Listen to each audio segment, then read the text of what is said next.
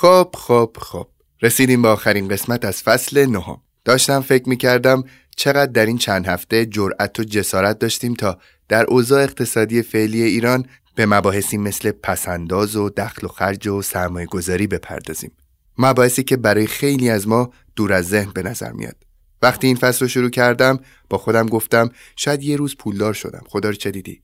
بذار این چیزها رو بدونم و بفهمم برای روز مبادا. در طول اپیزودها اما فهمیدم با همین عددها هم میشه هنوز یک کارایی کرد. شاید همین امروز اون روز مبادا. بیاین بریم سراغ اپیزود جدید. شنیدین میگن فلانی خوره پول داره همه فکر و ذکرش پوله. به پول که می‌رسه مامان باباش هم نمی‌شناسه. این آدما مبتلا به یکی از مریضی های پول هستن که بهش میگن وسواس پول. بیماری که توی روانشناسی پول حسابی بهش پرداخته شده. من و محمد حسین قصد داریم توی این اپیزود راجع به انواع مریضی های پول و اختلالات شخصیتی مربوط به پول صحبت بکنیم. با ما در پادکست جا فکری همراه باشین.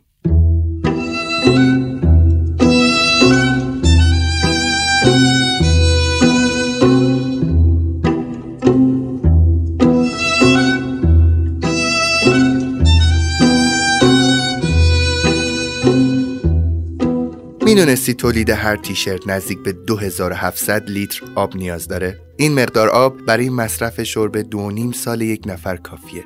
یا اینکه تخمین زده میشه 10 درصد از آلودگی جهان ناشی از صنعت مده. دو سال پیش بود که یک روز وقتی بحث منابع رو به اتمام و گرمایش زمین رو به طور جدی مطالعه می کردم متوجه یه سری عوامل ساده و موثر شدم که نمی‌دونستم اما به چرخی تخریب زمین کمک می‌کرد.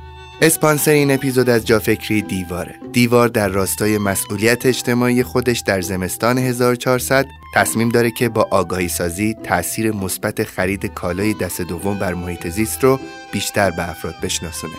با خرید کالای دست دوم میشه از مصرف مجدد منابع جلوگیری کرد و محیط زیست رو کمتر آلوده کرد و این یک اقدام ارزشمنده. چرا؟ چون اولا منابع پنهانی در تولید و ساخته کالا مصرف میشن که ما ممکن ازشون اطلاع نداشته باشیم ثانیا منابع زمین محدودن و نگه داشتن کالا در چرخه مصرف تاثیرات مثبت زیادی روی محیط زیست داره. تو کپشن اپیزود لینک دیوار رو گذاشتم. می‌تونید بهشون سر بزنید و اطلاعات بیشتری در مورد اینکه چطوری می‌تونیم بیشتر هوای محیط زیست رو داشته باشیم کسب کنیم.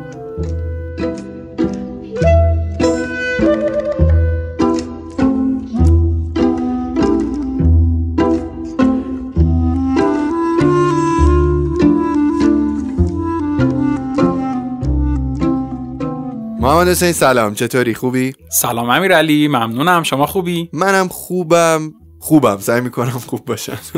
ایشالله که همیشه خوب باشی. زندگی فراز و نشیب داره بالا پایین داره یه روزای مود آدم بالاست یه روزای پایینه. کاملا طبیعیه. ایشالله که خوب باشی همیشه. قربونت برم. فکر می‌کنی اینقدر زود برسیم به قسمت آخر؟ نه حقیقتش. و برای من خیلی زود گذشت و خیلی لذت بردم توی این چند تا اپیزودی که در خدمت شما و شنونده های عزیز جا فکری بودم. واقعا برای خودم تجربه خیلی جدید و نابی بود و کلی دوست خوب پیدا کردم به واسطه جا فکری و امیدوارم که مورد استفاده همه فکر فکروندان عزیز شما بوده باشه. قربونت مرسی. حتما همینطور بوده. برا من که بوده. من که کلی استفاده کردم از صحبتات. مطمئنم که یه عالمه آدمم هستم مثل من که حتما حرفای تو اونها رو برده به فکر. بهم بگو که امروز ما قراره با هم راجع به چه موضوعی صحبت بکنیم. تصمیم گرفتیم بعد از این مدت های طولانی این 5 تا اپیزودی که تقریبا در رابطه با پول صحبت کردیم پسنداز سرمایه گذاری خلاصه در رابطه با معاشرتمون با پول صحبت کردیم یه کوچولو بیایم این ترازو رو به تعادل برسونیم. خیلی در رابطه با پول اهمیتش جایگاهش صحبت کردیم. می‌خوایم که یه وقت خدایی نکرده این اتفاق نیفته که دیگه همه دیدمون بشه پول همه زندگیمون بشه پول. ما همچین قصدی اصلا نداشتیم توی این فصل از جا فکری. برای همین قراره که در رابطه با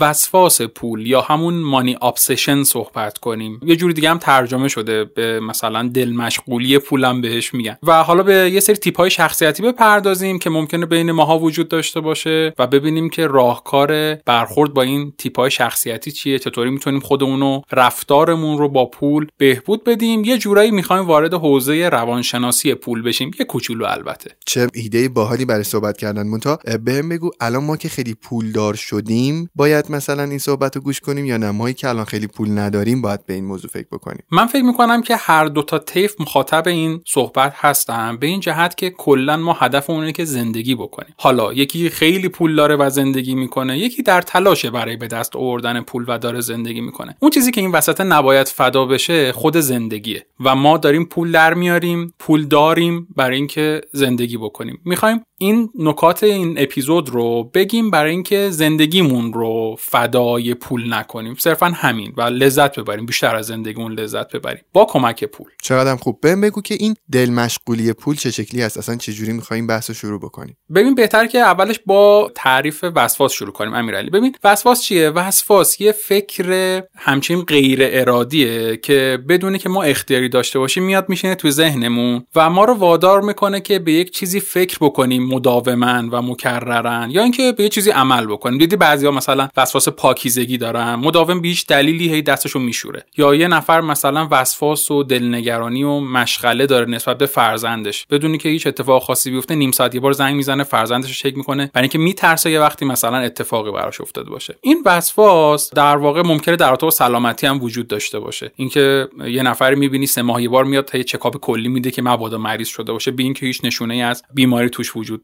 داشته باشه. برای پول هم اومدن یه همچین چیزی توی روانشناسی پول در واقع دیدن و اون هم مانی ابسشن یا دل مشغولی پول یا وسواس پوله. یعنی که فرد مداوما ذهنش درگیر پول و مسائلیه که مربوط به پول میشه. مثلا حالا اگه بخوام ویژگیشو توی اطرافیانمون بگم اینه که مثلا طرف یه جنسی رو خریده دو سال پیش. هنوز یادشه که دقیقا مثلا 23560 تومن داده این جنس رو خریده و مثلا اون موقع 150 تومن تک تومنی بهش گرونتر فروختن. هنوز بعد دو سال یادش نرفته. داغش تازه است. این داستان اینه که بعضی موقع ها این افراد اون وقت دنبال تلافی در واقع مالی هم هستن. یه جایی توی رو درواسی گیر کرده یا یه موقعیتی پیش اومده مثلا پول شما رو توی کافه حساب کرده یا توی رستوران. یه جورایی تو ذهنش هست که یه زمانی شما رو تو موقعیت مشابه گیر بندازه که دوباره مثلا این پول رو بتونه زنده بکنه یا اون خرجی که برای شما کرده رو به دست بیاره. برای این افراد معیار همه چیز پوله. در واقع تکیهگاه زندگیشون پوله اصلا. سوای از اینکه پول دارن یا ندارن ها اصلا میگم بحثمون از این قضیه جز. ممکنه خیلی یه نفر پولدار باشه و وسواس پولی داشته باشه. یه نفرم پول نداشته باشه در تلاش برای کسب پول باشه و بازم مبتلا به وسواس پول باشه.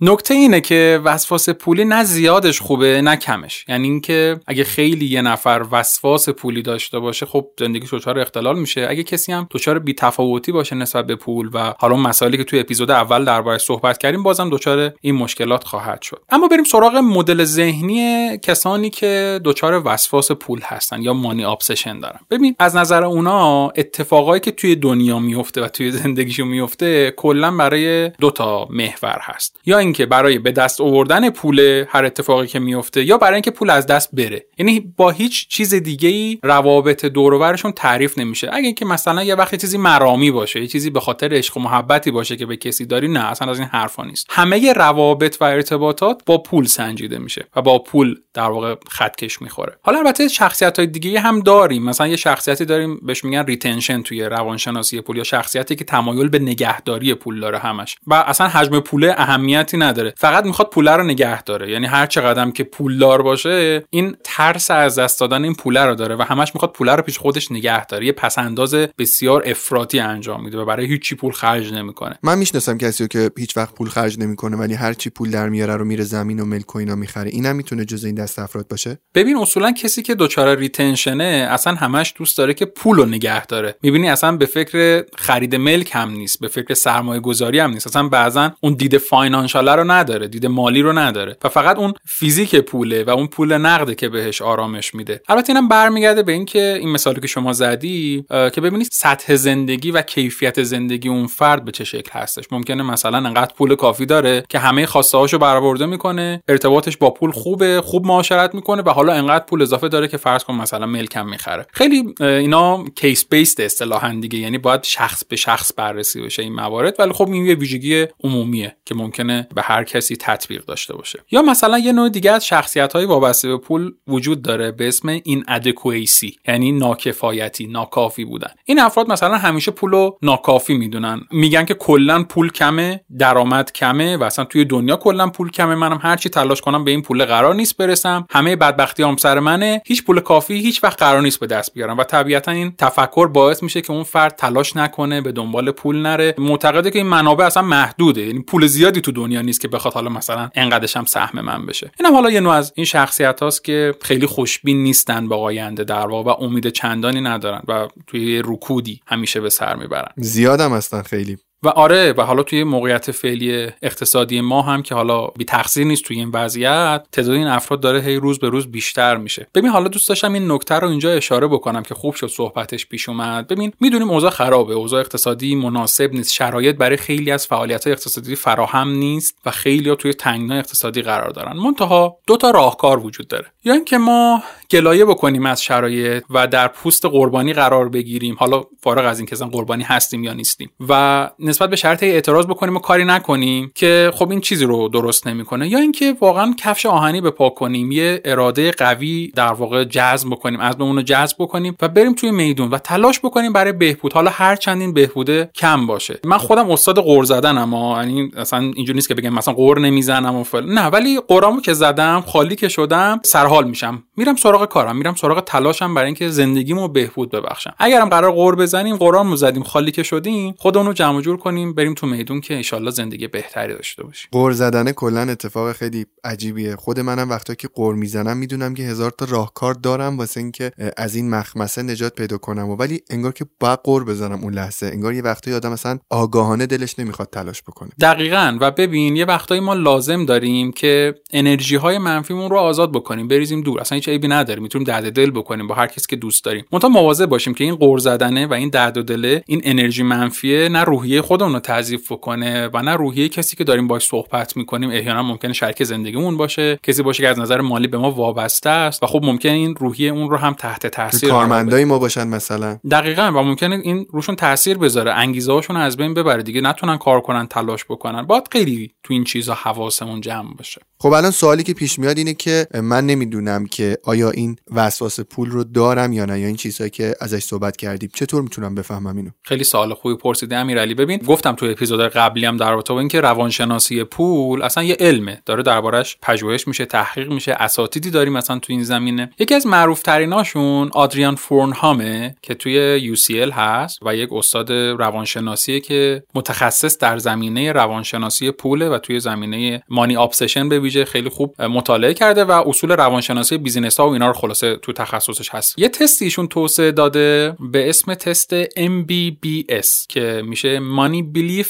and Behavior Style. یعنی نحوه برخورد و تفکر ما بینش ما نسبت به پول و رفتار ما نسبت به پول. خلاصه این یه پرسشنامه علمی روانشناختیه که 60 تا سوال داره و توی 6 تا زمینه میاد افکار ما رو نسبت به پول میسنجه. سوالاش هم اینطوری باید پاسخ بده که مثلا تستی دیگه کاملا در مورد من صدق می‌کنه نسبتا در مورد من صدق می‌کنه نظری ندارم تقریبا صدق می‌کنه اصلا صدق نمی‌کنه. حالا بر حسب این جوابه که شما میدی یه نمراتی رو برای هر کدوم از این پاسخها در نظر گرفته میشه و جمع می‌کنی. اگه نمره که به دست میاد آخرین پرسشنامه بالا باشه یعنی شما وسواس پولیتون بالاست. حالا به حد اکثر اون نمره نزدیک باشه. اگر هم نمره پایین باشه به سمت صفر میل بکنه یا به صفر نزدیکتر باشه یعنی فرد درک درستی از پول نداره. یعنی که وسواس پولیش خیلی خیلی کمه دیگه. یعنی اصلا نسبت به پول خیلی بیخیاله. و حد وسط حالا نمره پرسشنامه مد نظر هستش. یه بار دیگه بهم میگی که این تست اسمش چی بود؟ MBBS مخففش رو search کنن توی گوگل راحت تره بعد اینکه راحت تو گوگل میشه این امتحان رو پیدا کرد. آره چند تا وبسایت هستن که اونو قرار دادن و مثلا حالا شرطش اینه که شما عضو اون وبسایت بشی و بعد بتونی تست رو انجام بدی. و نکته اینه که خب می‌دونی اصل این پرسشنامه ها انگلیسی اگر کسی زبانش خب متوسط خوبه بتونه تست انگلیسیش رو بزنه دقیق تره چون می‌دونی ما توی ترجمه پرسشنامه های علمی یه روایی و پایایی باید اتفاق بیفته که ممکنه توی ترجمه فارسی اون منظور پرسشنامه خوب مخاطب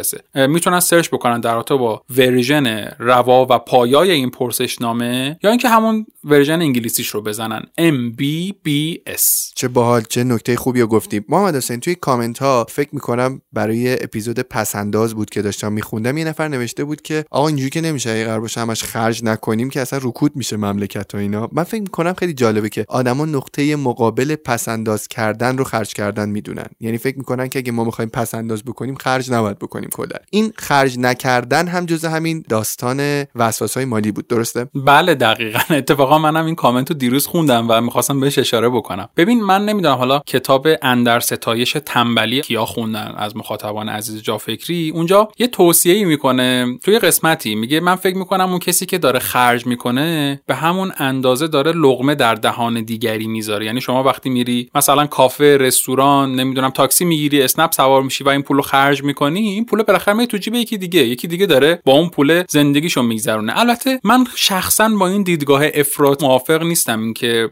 بخوایم خرج کردن رو همش لقمه قرض دادن و نون دادن به دیگران ببینیم و خب هیچ تفکری در رابطه خودمون نداشته باشیم یا پس انداز نکنیم. و نکته ای که شما هم گفتی کاملا درسته. ببین ما گفتیم آقا 50 30 20 50 درصد اون درآمدمون باید هزینه‌های ضروریمون باشه 30 درصدش رو خواسته هامون رو باهاش بگذرونیم. چون گفتیم می‌خوایم زندگی بکنیم و با 20 درصدش سرمایه گذاری بکنیم پس انداز بکنیم. در این صحبت کردیم و قرار نیستش که ما هر آنچه در میاریم پس انداز بکنیم اصطلاحا اسکروچ بازی در بیاریم اصلا خرج نکنیم. داریم دربارش تو این اپیزود صحبت می‌کنیم که اصلا خودش می‌تونه جزء مشکلات روانشناختی مربوط به پول باشه این خرج نکردن افراطی. خب امیرعلی اگر موافق باشی با توجه به اینکه حالا این کامنت مطرح شد و با توجه به قولی که ابتدای اپیزود داریم یه ذره موضوع رو روشنتر کنیم یه ذره بحث رو بازتر بکنیم و در رابطه با انواع شخصیت پولی صحبت بکنیم. انواع تایپ های مختلفی که توی حوزه روانشناسی پول وجود داره. البته اینا شخصیت هایی هستش که داره مطالعه میشه و توی مقالات خیلی کمی بهش اشاره شده ولی خب قابل استناده. چون من همینطوری که دوربرمونم نگاه می‌کنم این افراد رو می‌بینم توی زندگی روزمره و اطرافش. ببین یکی از این شخصیت هایی که دربارش می‌خوایم صحبت بکنیم بهش میگن compulsive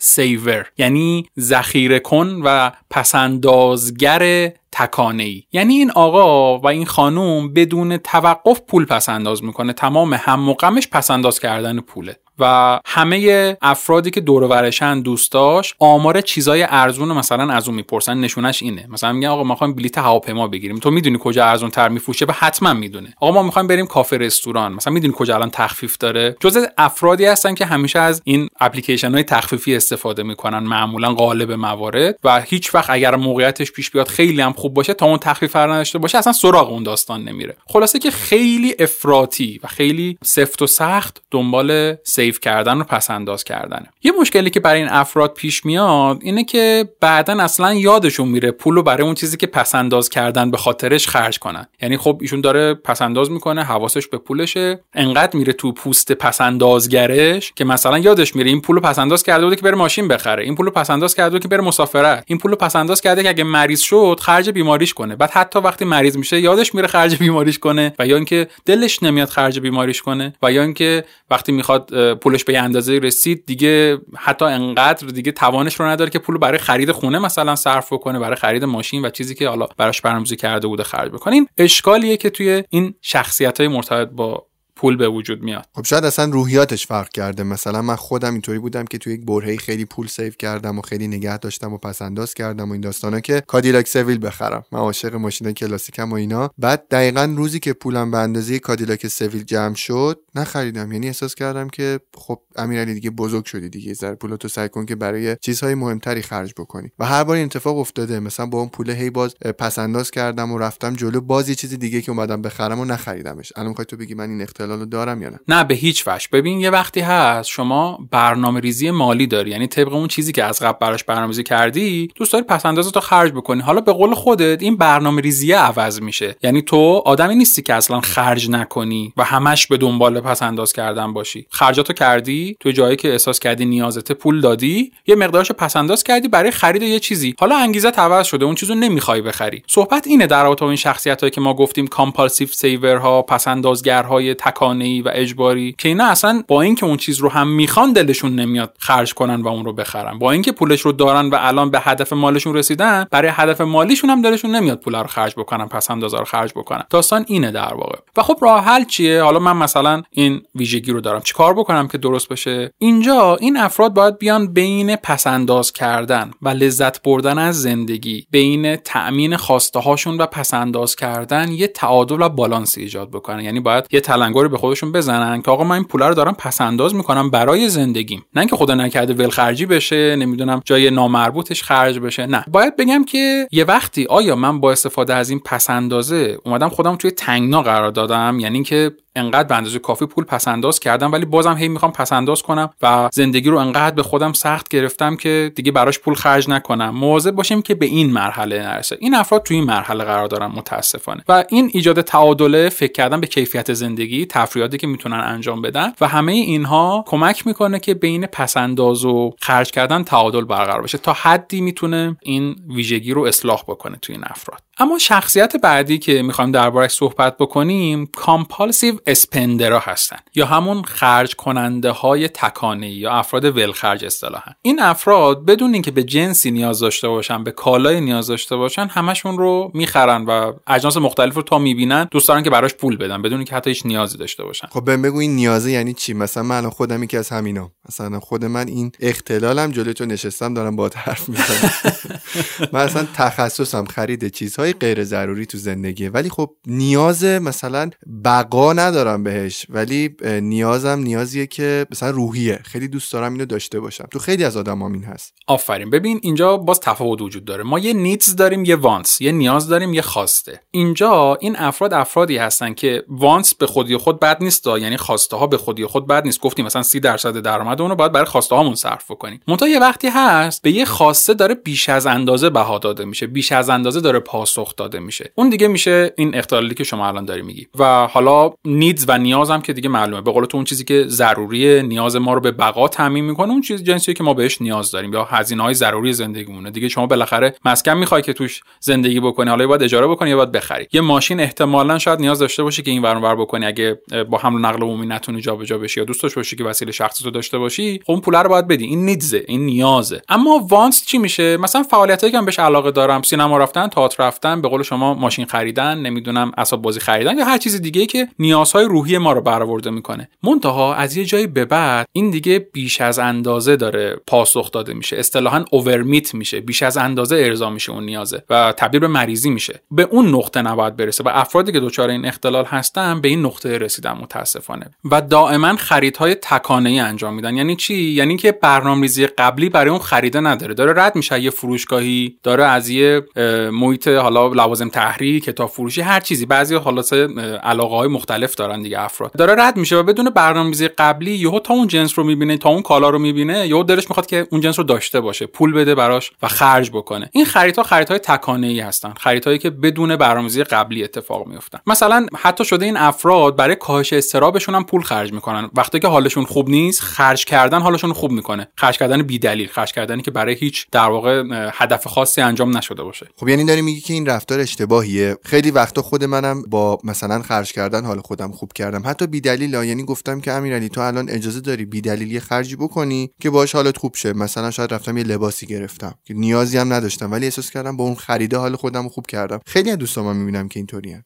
حالا این داستان اگر یه بار دو بار به تعداد محدود اتفاق بیفته خب خیلی اشکالی نداره. ولی وقتی تبدیل به شخصیت پولی اون فرد میشه خب میشه بیماری. اصلا ما توی روانشناسی و روانپزشکی این رو داریم. خیلی از ماها تریت یا ویژگی شخصیت یه سری افراد خاص رو داریم. یا وقتایی ماها بعضیامون شک می‌کنیم به بعضی چیزا مزنون میشیم. ولی به اون نمیگن شخصیتش پارانویده خیلی شکاکه. چرا؟ چون همیشه این ویژگی با ما نیست. بعضی موقع ها با ما هست. و خب بیماری تلقی نمیشه اینطوری. یا مثلا بعضی همون بعضی رفتارهای وسواسی یکی دو بار در زندگی دو سه بار در تا موضوع خاص داریم. ولی هیچ وقت به ما برچسب این که آقا ایشون وسواسیه نمی‌زنن. چون تکرار نشده. وقتی یه رفتاری هی تکرار میشه و اصطلاحا ملکه میشه از نظر روانشناسی بیماری محسوب میشه. و این اتفاقی تو میگی خب کم هم رایج نیست. اگر قرار باشه تبدیل به رفتار همیشگی پولی یک شخص بشه خب بیماری محسوب میشه. و اگر جلوش گرفته نشه ممکنه اتفاقی بیفته که از اون ور نتونه دیگه پولی پس انداز بکنه برای مخارج ضروری ترش پول داشته باشه. این افراد بعضی موقع حتی با وجود اینکه یه عالم بدهی دارن و قرض زیادی دارن بازم پول خرج می‌کنن و هی خودشون رو تو این منجلاب بدهی باز بیشتر فرو می‌برن. همش دوست داره دور خودش جمع بکنه همه رو مهمون بکنه مهمونی بده خرج کنه و خلاصه این خرج کردن تکانه ای گریبانش رو گرفته. راه حل برطرف کردن این مشکل اینه که اون فرد بیاد بودجه ریزی بکنه اصطلاحا یه باجت پلان برای زندگیش داشته باشه. یعنی بیاد بگه آقا من پولم رو کجاها مجازم که خرج بکنم. یه سری حد و محدوده و مرز برای خودش بذاره. بگه آقا من انقدر بدهی دارم انقدر خرج ضروری دارم و اینجاها می‌تونم خواسته هامو برآورده کنم اینجا می‌تونم خرج بکنم اینجا باید سرمایه گذاری بکنم تا اینکه یه مقدار این بی برنامگی و خرج کردن تکانه‌ای برطرف بشه. خیلی جالب بود. بهم بگو که تیپ شخصیتی بعدی چیه؟ تیپ بعدی مربوط میشه به افرادی که compulsive money maker ن. یعنی افراد درآمدزای تکانه‌ای. یعنی کل زندگی شده پول در آوردن. فکر می‌کنه تمام دنیا اینه که پول در بیاره. تنها راه خوشبختی تنها راه خوشبختی اینه که پول در بیاره و هیچ راه دیگه برای خوشبختی وجود نداره. تمام انرژی زندگیش روی پول در آوردن بیشتر می‌ذاره. البته این افراد جز افرادی هستن که خیلی زودتر احتمالا به اون آزادی مالی می‌رسن و وضعشون هم خیلی خوب میشه اینها. منتها این وسط خیلی چیزا رو فدا می‌کنن. کل روابطشون فدا میشه کل ارتباطاتی که با آدمای دور دارن خب اونا رو بعدا با پول به دست میارم به نظر من این اختلال خیلی خوبیه. همینو بپیچ بم برم. و ببین داستان اینه که این افراد درسته شاید به قول تو توی مدت زمان کوتاه خوشحال باشن خوشبخت باشن ولی به سنی که می‌رسن به جایی که می‌رسن اون روابط رو از دست رفته می‌بینن. یعنی و یا حالا کاری ندارم مثلا روابط رو بذاریم کنار. اتفاقاتی که برای خودشون رقم نزدن اون استراحت هایی که نکردن اون تفریح هایی که نکردن همون رو براشون توی سنی میشه حسرت. و این خب خیلی دردناکه. دقیقا باید موافقم. البته من در مورد این اختلال یه شوخی کوچولویی کردم ولی واقعیتش اینه که من خودمم اینو تجربهش کردم. یعنی توی برهی خیلی خوب پول در و کار کردم و اینها. اصطلاحا شده بودم کارمند خودم. انقدی کار می‌کردم که وقت نداشتم پولی خرج بکنم. وقت نداشتم اصلا به خودم مرخصی بدم برای کار. و علیرغم اینکه میگم پول در آورده بودم و هزار تا اتفاق خوب واسم افتاده بود از یه به بعد احساس کردم که اصلا رفیقی ندارم دیگه. اصلا ارتباطاتی ندارم که بخوام باش با این پولا خوش بگذرونم. می‌دونی؟ یعنی این پول در آوردن صرفم یه جایی از زندگیم خیلی احساس می‌کنم به من و به روابطم و به تفریحاتم آسیب زد. دقیقا. و من فکر می‌کنم که تو تنها شخصی نیستی که شاید حالا یه برهی از زمان اینو تجربه کردی. منم شاید دو سه سال اخیر با این موضوع دست پنجه نرم می‌کردم و حواسم این بود که یه وقتی این به من لطمه نزنه و توی برنامه‌ریزی سال جدیدم حتی اومدم این هدف خودم رو هم تعیین کردم که روابطم رو بیشتر حفظ بکنم. یعنی دیدارهایی که با خانواده دارم رو هم جز اهداف سالانم آوردم که بتونم بهشون پایبند باشم. یه بار یادمه که دایم دعوتم کرد خونهشون خانوادهمون همه رفته بودن اونجا من نرفته بودم. اون روز همراهشون نبودم. بعد بهم زنگ زد این دایم که میگم دایی محمود که اینجا همه میشناسنش تو جا فکری نیست. دایی بزرگترم دایی احمده که با هم تماس گرفت و گفتش که چرا نیومدی؟ گفتم که واقعیتش اینه که من جلسه داشتم و اینا. برگشت حرف خیلی جالبی بهم زد. گفتش که ببین من دکترم دوستام هم دکترن همه. و اونها کنار اینکه پزشک هستن ساختمون سازی هم می‌کنن. نمی‌دونم سرمایه گذاری تو کشورهای دیگه و همه این داستان ها اون موقع فکر می‌کنم پزشکا وضعشون خیلی بهتر از امروز بود. و میگفتش که من اون پولهایی که اونا دارن و من ندارم. ولی عوضش آرامشی که من دارم هم اونها ندارن. یعنی این وقتی که من دارم می‌ذارم با خانواده‌ام تو تفریحاتم تو سفرهام و اینها گفت حواست باشه امیرعلی مثل دوستای من نشی فقط. من نمیگم امروز پاشو بیا حتما اینجا. ولی حواست باشه مثل دوستای من نشی. کمی برای خانوادت برای روابطت برای خانوادت و این داستان ها هم وقت بذار. و من همون موقع کارمو تعطیل کردم جلسه‌مو کنسل کردم و رفتم خونه دایم چقدر اون شب خوش گذشت و چقدر منو تحویل گرفت دایم و برام درس شد. درس شد که کنار همه این پول در ها تلاش برای پول در آوردن ها آدم وقتی هم بذاره برای بقیه جوانب زندگیش. البته اینکه میگیم پول در آوردن ها باز ممکن الان یه عده بیان بگن بابا شما خیلی پول دارین و اینها. اصلا اینطوری نیست. یعنی ممکنه ما واقعا گیر همون چندرغاز باشیم. اینکه ما میگیم تلاش برای پول در آوردن معناش این نیستش که الان من دارم مثلا میلیاردی پول در میارم. نه واقعا ممکنه مثلا لنگ همون چند میلیونی باشم که بخوام چک آخر ماهمو پاس بکنم. همین تلاشه در نهایت بعد یه جایی هم کنترل بشه در کنار اینکه ما به تفریح احتیاج داریم ما به سفر احتیاج داریم ما به روابطمون احتیاج داریم و و و چیزهای دیگه.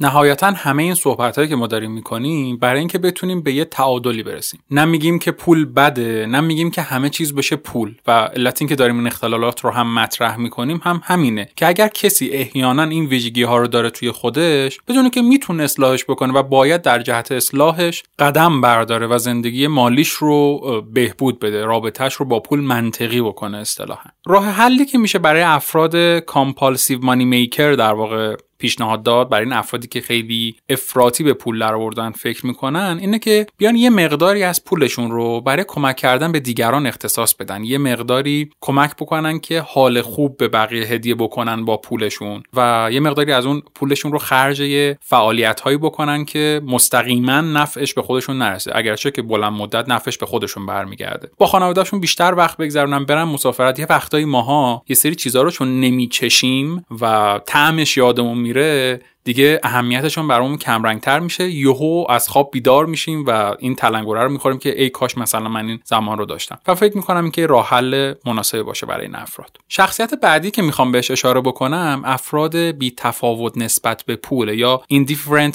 to money این افراد افرادی هستن که اصلا فکر کردن به پولم آزارشون میده. براشون وحشتناکه. دوست ندارن اصلا به پول فکر بکنن. همون تفکری دارن که ابتدای فصل دربارش صحبت کردیم که آقا پول بده و پول چرک کف دسته و این حرفا. اصلا برای پول هیچ هیچ ارزشی قائل نیستن اینطوری بگیم. من دیدم از این آدم تو زندگیم که اینجوری بودن. اینا یه اشکالی که تو زندگیشون دارن اینه که خیلی تکیه مالیشون به آدمهای دیگه است. یعنی نسبت به مشکلات و مسائل زندگی خودشون خصوصا مسائل مالی خیلی آدمهای مسئولی نیستن و همیشه این اطرافیان هستن که باید هوای در داشته باشن. درسته؟ دقیقا درست گفتی و الان می‌خواستم مثلا بهش اشاره بکنم. این افراد یه ویژگی مثبتی که دارن برای خودشون البته این ویژگی مثبته اینه که استرس پول ندارن. همون مقدار مشخصی از پول که دارن کارشون رو راه میندازه و خیالشون باهاش راحته. حالا البته به غلط اینطوریه ها. چون اون تکیگاهی که میگیرو اگه از دست بدن اون موقع تازه این دنیایی که برای خودشون ساختن رو سرشون خراب میشه. تازه می‌فهمن که از نظر مالی چه جایگاه اسفناکی دارن و حالا می‌خوام بیفتن به تکاپوی جبران اون مسائلشون. این تکیگاه می‌تونه همسر باشه می‌تونه مثلا پدر مادر باشه هر کسی. بالاخره یه زمان این تکیگاه ممکنه از بین بره از دست بره. راه حلی که برای این افراد داریم که بی تفاوتن نسبت به پول و توی مقالات هم حالا بهش اشاره شده اینه که بیان برای زندگیشون برای خودشون برای اوضاع مالیشون ترازنامه درست کنن. درست مثل یک شرکتی که می‌خواد اوضاع مالیشو بررسی کنه ببینه کجای کار قرار داره. بیاد بگه آقا من انقدر دارایی دارم انقدر سرمایه دارم انقدر پسنداز دارم انقدر مخارجمه. و انقدر بدهی دارم خلاصه از نظر اوضاع مالی باید ببینه کجای کار قرار داره. و یه کوچولو هم باید نسبت به آینده فکر بکنن. یه کوچولو هم باید آینده نگر باشن و اون استرس مثبت باید بیاد سراغشون. اگر نگاه بکنن به روالی که مثلا وضعیت اقتصادی ما توی 4 5 سال اخیر داشته و این رو سعی بکنن که تعمین بدن به 4 5 سال آینده احتمالا اون استرس مثبت براشون ایجاد میشه. یه نکته هم بگم حالا توی کتاب های روانشناسی به ویژه اونهایی که روان درمانگرها استفاده می‌کنن هر فصلش برای روحیات خاص نوشته شده برای مشکل‌های در واقع روانشناختی خاص نوشته شده. این راه که داریم میگیم فقط مختص همین افراد ها یعنی کسی که استراب آینده رو داره همش پس انداز می‌کنه اگه بخواد وضعیت اقتصادی قبلی رو بذاره توی آینده اوضاعش بدتر میشه. باید افراد اول طبق این صحبتهایی که داریم با هم می‌کنیم بیان جایگاه خودشون رو تو این تیپ‌های شخصیتی شناسایی بکنن و بعد برن راه حل مناسبه رو انتخاب بکنن. به اون راه حلی که مناسب خودشون نیست به نظر من گوش ندن. چون که ممکنه بیشتر حالا اون مشکل براشون تقویت بشه. دو تا چیز اومد توی ذهنم داشتی صحبت می‌کردی. اولیش اینه که چه معجزه کلا این نوشتن محمد حسین. یعنی تو چقدر توی این فصل هر بار که یک اختلالی بود یک مشکلی بود یک مسئله بود اومدی بعدش این داستان نوشتن رو گفتی. من چقدر هر موقع احساس می‌کنم که مشکل دارم خودم این مشکلاتم رو با نوشتن حل می‌کنم و احساس می‌کنم که از نعمت بزرگ خداست واقعا. من خودم یه عالمه تسکامو که عقب مینداختم و اینها رو این چند وقت نوشتم به شکل مریض گونه هر بار یه کاری رو انجام نمی‌دادم توی تسک روزانم دوباره می نوشتم که شما این کار رو انجام ندادی و انقدر اینو کردم تو مخ خودم که این چند وقت بهت بگم تو این دو سه هفته آخر هیچ تسکی از مثلا سه چهار ماه قبل نمونده که انجامش نداده باشم. و چقدر اینکه گفتی این ترازنامه ها رو تنظیم کن و بنویس و اینا اگه این اختلالو داری منو یاد این معجزه نوشتن انداخت. و مسئله بعدی که داشتم بهش فکر می‌کردم وسط حرفات اینه که چقدر وقتا ما فکر می‌کنیم آدم ها برای با معرفتن. مثلا اینکه برای ما خیلی خرج می‌کنن هدیه های بزرگ می‌گیرن. مثلا من یکی از دوستان میگفتش که فلانی خیلی منو دوست داره بیشتر حقوقش رو مثلا این ماه اومده برای من این هدیه رو خریده فلان کرده بیسار کرده. بعد دیدم که تو ماه بعدم دوباره این کارو کرده بود طرف و تو ماهای بعدی هم دیدم که باز این خیلی خرج کرده بود به این آدم. و من احساس کردم از یه جایی به بعد دیگه معرفت اون آدم نیست. این شاید اختلال اون آدمه که داره انقدر پولاش رو بیرویه و بدون برنامه به این آدم خرج می‌کنه و چقدر این آدم نمی‌خواد بپذیره که اون آدم داره به اشتباه این کارو می‌کنه و ما وظیفمونه که با آدم ها این تذکر رو بدیم. امروز که من و تو نشستیم راجع به این مسائل صحبت کردیم خود من اولین نفرم که دارم این چیزها رو میشنوم و احتمالا با این اختلال ها از این به بعد بیشتر آشنام و اگه کسی رو ببینم که داره اینو خیلی خرج می‌کنه یا مثلا خیلی خرج نمی‌کنه و اینها احتمالا اون اختلال مرتبط رو بهش یادآوری می‌کنم و بهش میگم که برو مطالعه کن و درست کن این قضیه رو با خودت. خیلی نکات خوبی رو اشاره کردی و واقعا تکمیل کرد صحبت های من رو. من همیشه میگم میگم آدما باید ارتباطشون رو با قلم و کاغذ بهتر بکنن قوی تر بکنن. با قلم و کاغذ باید دوست باشن. من یادم همون کلاس اول ابتدایی هم که بودم یه استرس های بچگانه کوچیکی داشتم برای رفتن به مدرسه. مثلا نگران بودم از اینکه برم یه وقت مثلا نمره کامل نگیرم. یه وقت برم مثلا مدرسه دلم تنگ شه برای مامان بابام. و همون موقع ها میومدم تو دفترچه یادداشتم اینو مینوشتم که من نگران اینم. باور کن مثلا کلاس اول بودم تازه نوشتن رو یاد گرفته بودم. اول دفترچه می نوشتم اول صفحه که مشکل دو نقطه. من میترسم که اگه برم مدرسه اینطوری بشه دلم تنگ بشه فلان بشه. و وقتی اونا رو می نوشتم مثلا آروم می شدم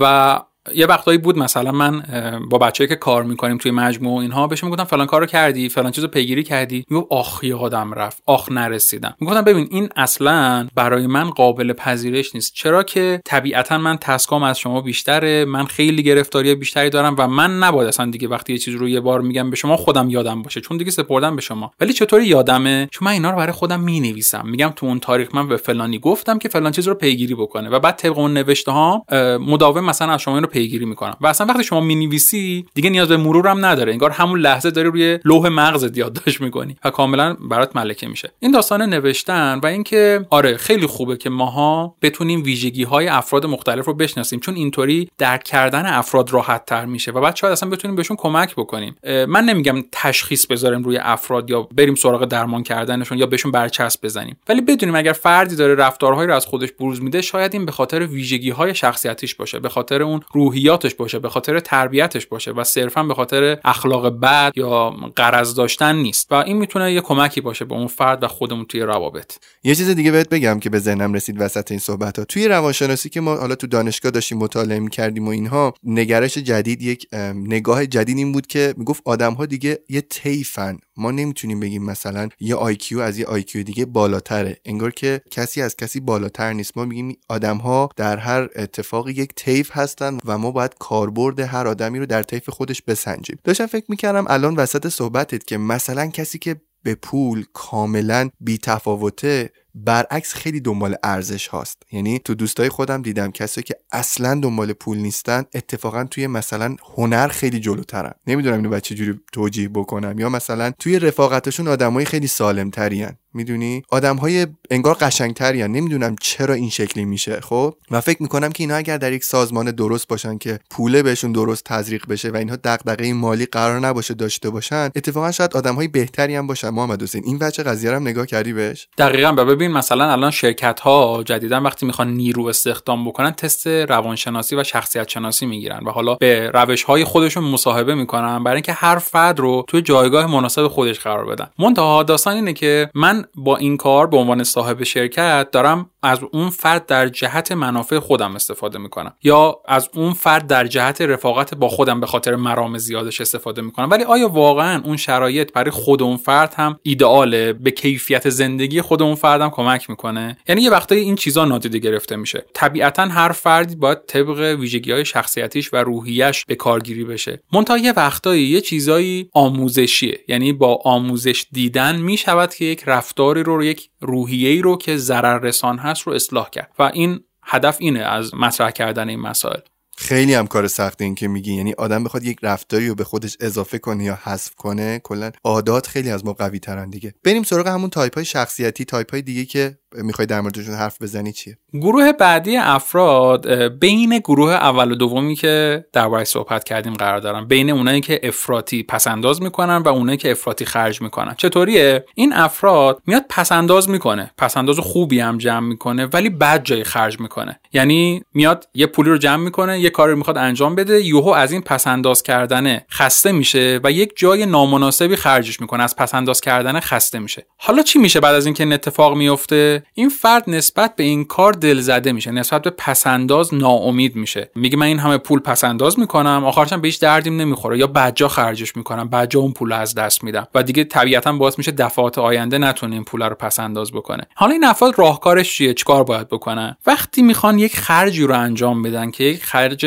بزرگه یک هزینه قابل توجهه یک کوچولو باید بیشتر فکر بکنن. قبل از اینکه اون خرج رو انجام بدن ببینن که مثلا یکی دو هفته بعد از اینکه این پول رو خرج کردن چه حسی ممکنه داشته باشن؟ الان ممکنه خوشحال باشه این هم پسنداز کرده. حالا یا از روی خستگی یا از روی بیبرنامگی یا از روی کسالت یا بی‌حوصلگی یا تمام پسندازش رو خرج می‌کنه. الان ممکنه یه حسی رو به دست بیاره. حالا خوشحال بشه استرابش کم بشه اون خستگیش برطرف بشه. ولی پیش خودش فکر بکنه که بعد از این خرج کردن دو هفته بعدش یه هفته بعدش. من چه حسی دارم مثلا به این خرجی که کردم؟ آیا بازم به اندازه الان آرومم به اندازه الان خوشحالم؟ و این تو معنینه باعث میشه که یه مقدار تو این خرج کردن نابجا و هلهلکی بتونه مقاومت انجام بده.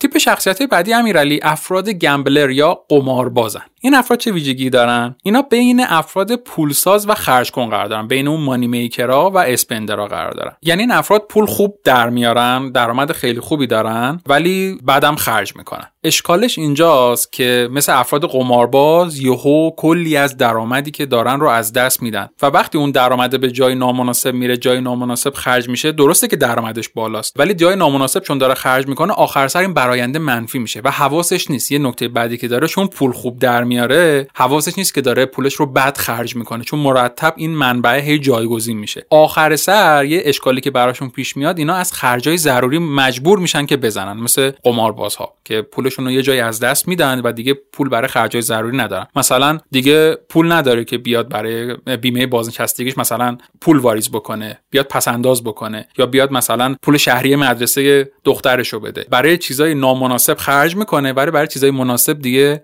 پولی نداره که خرج بکنه. این افراد یه جورایی مثل قماربازها زندگیشون رو از دست میدن. حالا این افراد باید چیکار بکنن؟ اینا اونایی که اصلا به فکر پسنداز نیستن و آینده نگر نیستن و با درآمد حال حاضرشون خوشن. اینا باید بیان یه مقدار برنامه‌ریزیشون رو قرار بدن بر پسندازهای منظم. مرتبا پسنداز بکنن اپیزود پسنداز رو خوب گوش بکنن و اینکه یه مقداری بیان خرجهای مالیشون رو مدیریت بکنن. این هم از تیپ شخصیتی قمارباز توی روانشناسی پول و اما در رابطه تیپ آخر که می‌خوام صحبت بکنم اینها افراد استرسفول و نگران هستن. اصطلاحا بهش میگن ووریر یعنی نگران همش نسبت به پول. برای این افراد هیچ فرق نمی‌کنه که چقدر پول دارن کم پول دارن زیاد پول دارن. همش نگرانه که هر لحظه ممکنه همه داراییش و پولش رو از دست بده. همش تو هول و ولا و استرس از دست دادن پوله. حالا ممکنه پول خیلی زیاد داشته باشه و ممکنه پول مثلا اون چنان نداشته باشه. خیلی به اون ذخیره ربطی نداره به پس اندازه ربطی نداره. همش تو حول و ولا و وسواس و نگرانی از دست دادن پولشه. مشکل اینجاست که این نگرانی مداوم نسبت به از دست دادن سرمایه و پول و اینها میاد این خوشحالی که ممکنه از زمان حال وجود داشته باشه رو از بین ببره. حالا شما بالاخره داری زندگی می‌کنی یه مبلغی هم پول داری ولی همش نگرانی که ممکنه همه پولتو یو مثلا امشب بخوابی صبح از دست بدی. داری خلاصه اون خوشی لحظه رو به خودت کوفت می‌کنی. داری از بینش می‌بری. بنابراین این یه اشکالیه که ممکنه برای این افراد به وجود میاد. این افراد می‌تونن از مشاوره های مالی کمک بگیرن برای اینکه این استرس هاشون رو معقول بکنن. عموما هم به خاطر اینه که یه وقتایی اون شاید سواد مالی به اندازه کافی وجود نداره. دارایی رو نمی‌شناسه بدهی رو نمی‌شناسه سرمایه گذاری رو بلد نیست و همش تو حول و ولای از دست دادن در واقع پولشه. و این ناآگاهی است که این رو به این حول و ولا و استرس میندازه فکر می‌کنم این هم می‌تونه برای این افراد کمک کننده باشه. محمد حسین چقدر این اپیزود خفن بود؟ قبول داری خودت؟ خدا رو شکر. آره فکر می‌کنم خودم که دوست داشتم. تو هم که دوست داشتی حتما هم فکربندان شما دوست خواهند داشت و مثل همیشه حتما نظراتشون به ما کمک می‌کنه که بتونیم اپیزودهای بعدی رو انشاالله توی فصلهای آینده خیلی بهتر ضبط بکنیم. قربونت برم مرسی محمد حسین. واقعا برای ما خیلی وقت گذاشتی تو این هفته که اومدی و رفتی. هر باری که اومدی با هم صحبت کردیم حداقل برای من کلی درس و تلنگر بود. و اینکه خب می‌دونی توی ضبط ما خیلی خندیدیم. تقریبا می‌تونم بگم بیشترین باری که تو طول ضبط جا فکری من خندیدم با اپیزودهای تو بود. اینا رو چون ما هی اصلاح می‌کنیم خب کسایی که گوش می‌کنن نمی‌دونن ولی خیلی به من خوش گذشت این فصل و اینکه باعث شد که من بیشتر به این اتفاقهای سرمایه گذاری پسنداز همین صحبت که کردیم باعث شد که در از بیشتری کمی به فکر مسائل مالیم باشم و بیشتر روشون وقت بذارم. باورت میشه می نویسم اینا رو جدیدا توی تسکا می نویسم و جزء یکی از چیزهای مهم زندگیم شده که حتما در موردش مهارتمو بیشتر بکنم. منابعی که گفتی رو یکی دوتاشو خریدم و دارم روشون فکر می‌کنم که حتما سر فرصت بخونم چون فکر می‌کنم یکی از چیزهایی که تو زندگیم تقریبا براش وقت نذاشتم همین مسائل مالی بود.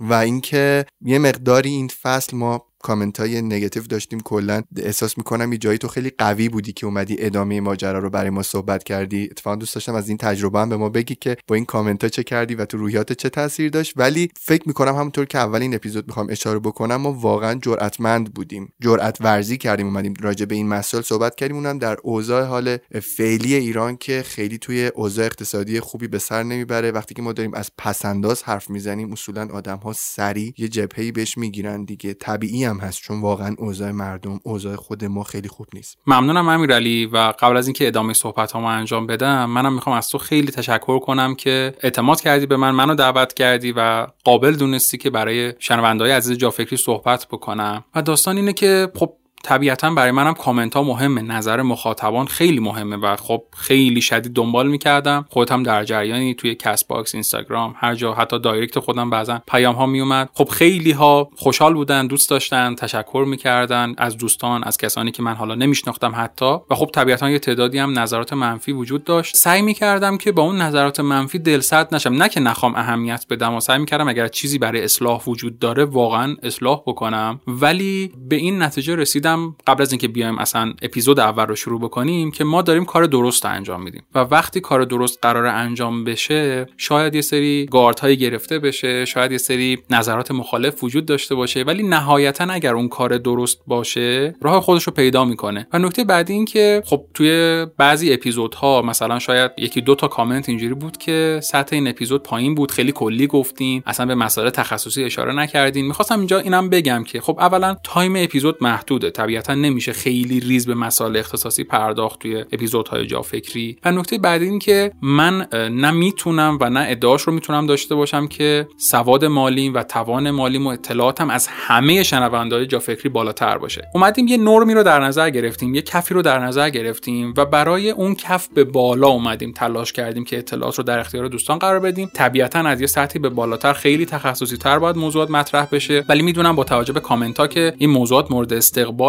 اکثر مخاطبان عزیز جافکری بود. انشالله منم سعی می‌کنم که هم لول خودم رو ببرم بالاتر که بتونم اطلاعات بیشتری توی دفعات آینده که اگر سعادت داشتم در خدمت شما و شنوندگان عزیز جافکری باشم بتونم به دوستان ارائه بدم. دمتم گم دمتم گم دمتم گم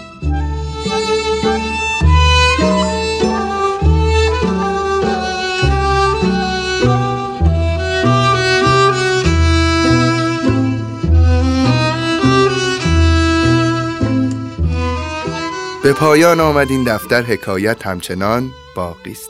رفقا دمتون گرم که یه فصل دیگه کنار من بودید. نمی‌دونم چقدر این فصل باعث شد به فکر برید. نمی‌دونم چقدر این صحبت ها به شما کمک کرد تغییر کنین. اما می‌خوام بدونید که من و تیمم مثل همیشه تلاش کردیم بهترین خودمون باشیم. تا فصل دیگه و صحبت های دیگه تو جا فکری حسابی برای ما انرژی خوب بفرستیم خدا حافظتون